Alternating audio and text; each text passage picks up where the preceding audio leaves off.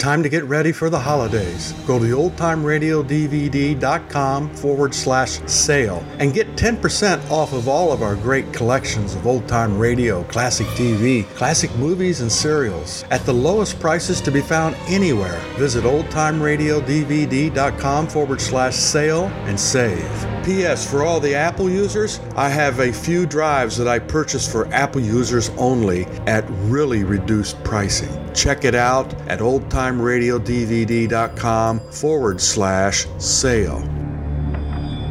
You're listening to Horror Old Time Radio.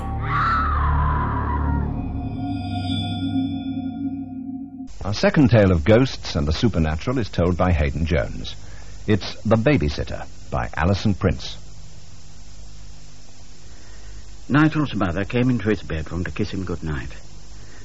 You will be good, won't you, she said. Mr. Pope is a dear old man. It was so sweet of him to offer to babysit.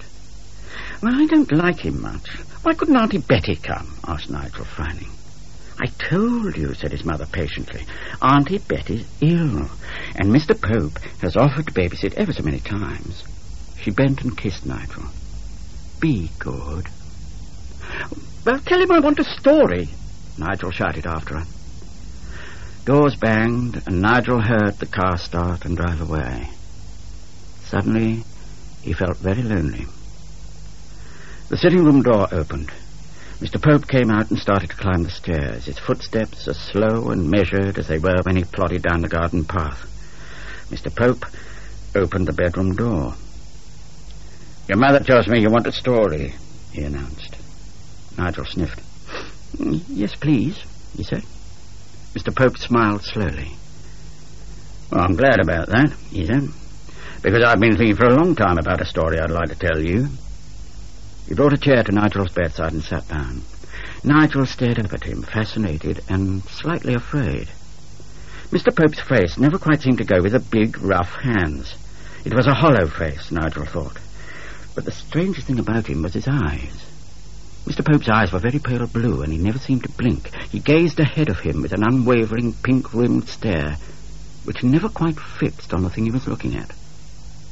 Tonight, Mr. Pope's eyes were as unblinking as ever, and as Nigel stared up at him, he could see the tiny network of veins which threaded the whites of the eyes, surrounding the sky-blue circles of the irises with wriggly red lines. Now, this is a true story, boy, every word of it. Afterwards, you must never think to yourself that I made it up. This is the first time I've ever told this story, and I shall never tell it again, not to a living soul. This is your story, boy. Just for you. Oh, thank you, said Nigel. Yes, Mr. Pope went on. I've waited for years for this, to find the right person. And it's me? asked Nigel, pleased. It's you, agreed Mr. Pope. What's it called? asked Nigel. Mr. Pope thought. I never gave it a name, he said, but I suppose I'd call it Hacky Basham's Glass Eye. Hacky Basham, he said, got his name because he coughed. Terrible hacking cough it was. That's why we called him Hacky. Hacky seemed an old man to us kids, Mr. Pope continued, though I dare say he wasn't much above forty. He'd been gassed in the First World War, you see, boy, and that had ruined him. His hair turned white, and he never hardly worked again through having such a cough. And he lost his eye. How awful, said Nigel. Did he just have a... have a hole? He did, said Mr. Pope. But he had a glass eye that fitted in it. Except that it didn't move, you'd never have known it wasn't real. What colour was it? inquired Nigel. Blue, said Mr. Pope. The same as the other one, just like mine. And yours, boy. In those days, Mr. Pope went on, people didn't go in so much for babysitters. But my mum and dad were the careful sort, and if they went to the pictures, they'd ask Hacky Basham to keep an eye on me. But just how he kept an eye on me, they never knew. How did he? asked Nigel. Well, when I was tucked up in bed, said Mr. Pope, like you are now, boy, Hacky had come upstairs, coughing fit to bust, and he'd come into the room and stand there, wheezing, and he'd say, I'm going to keep an eye on you, boy. And he'd take out his glass eye and put it on the mantelpiece, right on the edge, so it was looking at me. If you're naughty, he'd say, my eye'll tell me. It always does. And he'd go off downstairs laughing and coughing, and the eye would look at me. Even in the dark I could see it, because there was a street lamp outside. How awful, said Nigel. Well, that was just the beginning, went on Mr. Pope. One night my cousin Jack had come to stay. He was sleeping in my room on a camp bed, and I was glad of his company because my mum and dad were going out that night. Did Hacky Basham come? asked Nigel. He did, said Mr. Pope grimly. And he put his eye on the mantelpiece and went downstairs, laughing and coughing like always. Now, Jack was older than me, and he said, Here, he said, we'll give the old boy a dose of his own medicine. Frighten him for a change. We lied it. And he made me put the bedclothes over my head so I wouldn't see where he put it. What happened? breathed Nigel. I lay there with a sheet over my head, said Mr. Pope, and I listened to Jack moving about, looking for a good hiding place. I heard him open drawers and shut them again. Then he pulled the door of the wardrobe open. Then he shut that, and then he opened the window and shut it again. You can come out now, he said to me, and he was grinning all over his face. You haven't thrown it out in the street, have you? I asked him. And he just laughed, and he wouldn't tell me. Anyway, Mr. Pope went on, Jack went to sleep. I kept thinking about the eye, hidden somewhere and still looking at me from wherever it was, and I couldn't go to sleep. Then Hacky came upstairs. When he stopped coughing, he looked on the mantelpiece, and then he came over to my bed. Where is it? he whispered. I told him I didn't know. He bent over my bed with his mouth right close to my ear. Whoever took it, he said, will come to a bad end very soon. But you, my boy, I'll keep an eye on you forever. Next morning, Jack looked outside for the eye. There was a window box on our sill, and Jack had put the eye in there, wedged in the earth among the petunias. It had gone. Oh, how odd, said Nigel.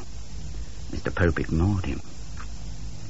When my cousin Jack was going home that morning, he went on, he slipped on the wet road and fell under a tram. Killed him stone dead. No, gasped Nigel. And that night, when I went to bed, the eye was on my mantelpiece. He held up his hand as if to ward off any questions. Hacky Basham hadn't been to the house. He never came again. An infection set in that very day in the eye socket, went through to his brain, and killed him. Mr. Pope stared through Nigel again with his pale blue eyes. I was haunted, boy. I've been haunted from that day to this. What do you mean? Asked Nigel nervously. Hacky Basham's glass eye never left me from that day onwards, said Mr. Pope. It was always there looking at me. I never knew where it would be. If I took out my sandwiches when I went fishing, there it was in the package looking like a hard-boiled egg until it rolled over and stared up at me. If I got in a bus and felt in my pocket for the fare, the eye would be there among the pennies waiting for me to put my hand on it. But how did it get there? asked Nigel. I wish I knew, said Mr. Pope. It was no good hiding it. I put it in me drawer along with me socks once when I'd asked a girl to come to the pictures with me. I bought her a packet of peanuts in the interval, and she opened them, there with the eye staring up at her, she screamed the place down. She dropped the eye on the floor before she ran out of the cinema.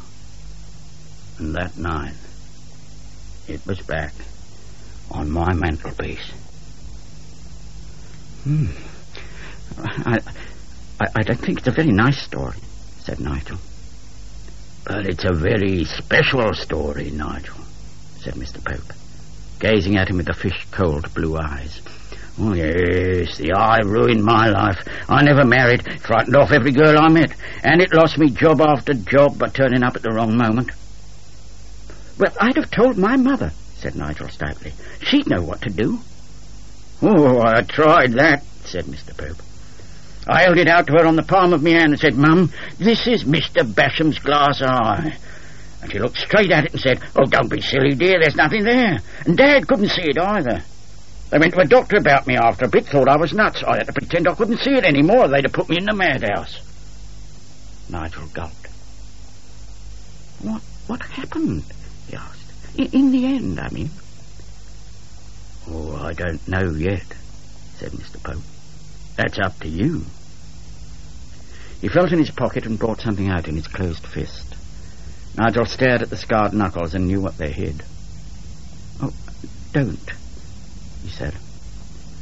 Mr. Pope turned his hand over and opened the fingers. There on the palm lay the glass eye, the pale blue iris pointing directly at Nigel, staring at him with a hard, wide-open, black-centered stare. Tiny veins of red threaded the china white ball, exactly like those in Mr. Pope's own eyes.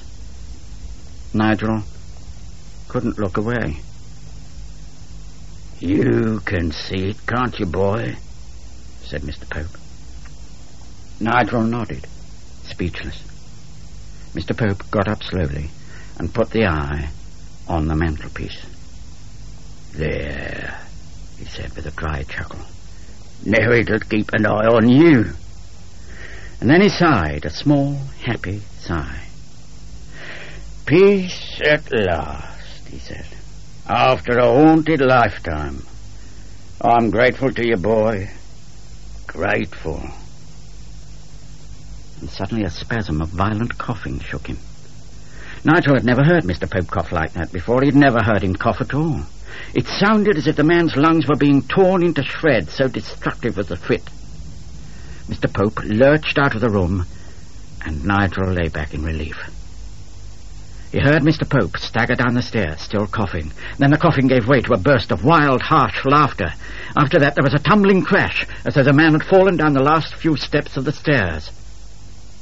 Then there was silence. Nigel cowered in his bed, and the glass eye on the mantelpiece stared down at him with an implacable blue gaze. It seemed a lifetime before Nigel heard the car come into the garage. A key scratched in the front door. Nigel's mother gave a shriek of horror as she came into the hall. Nigel heard his father say, Oh, my God, poor old boy. And then his mother came running up the stairs. Mummy! screamed Nigel. Mummy! His mother rushed in and hugged him in trembling arms. The eye, Mummy, begged Nigel. Take the eye away! Nigel, dear, said his mother. It's all right. Mr. Pope is. Well, he's had a little accident. But everything's all right now. No need to worry. Mummy's here. It was quite obvious that Mr. Pope was dead. But that wasn't what mattered. Nigel took a deep breath. Mummy, he said carefully, listen. Please take that eye away. Hacky Basham's glass eye. It's on the mantelpiece. Look. Nigel's mother turned her head to follow the direction of his pointing hand. Nigel glanced again at the round white eye that stared at him with its blue triumphant gaze from the mantelpiece and said irritably, Why don't you take it away? Nigel, said his mother gently. Darling, there's nothing there.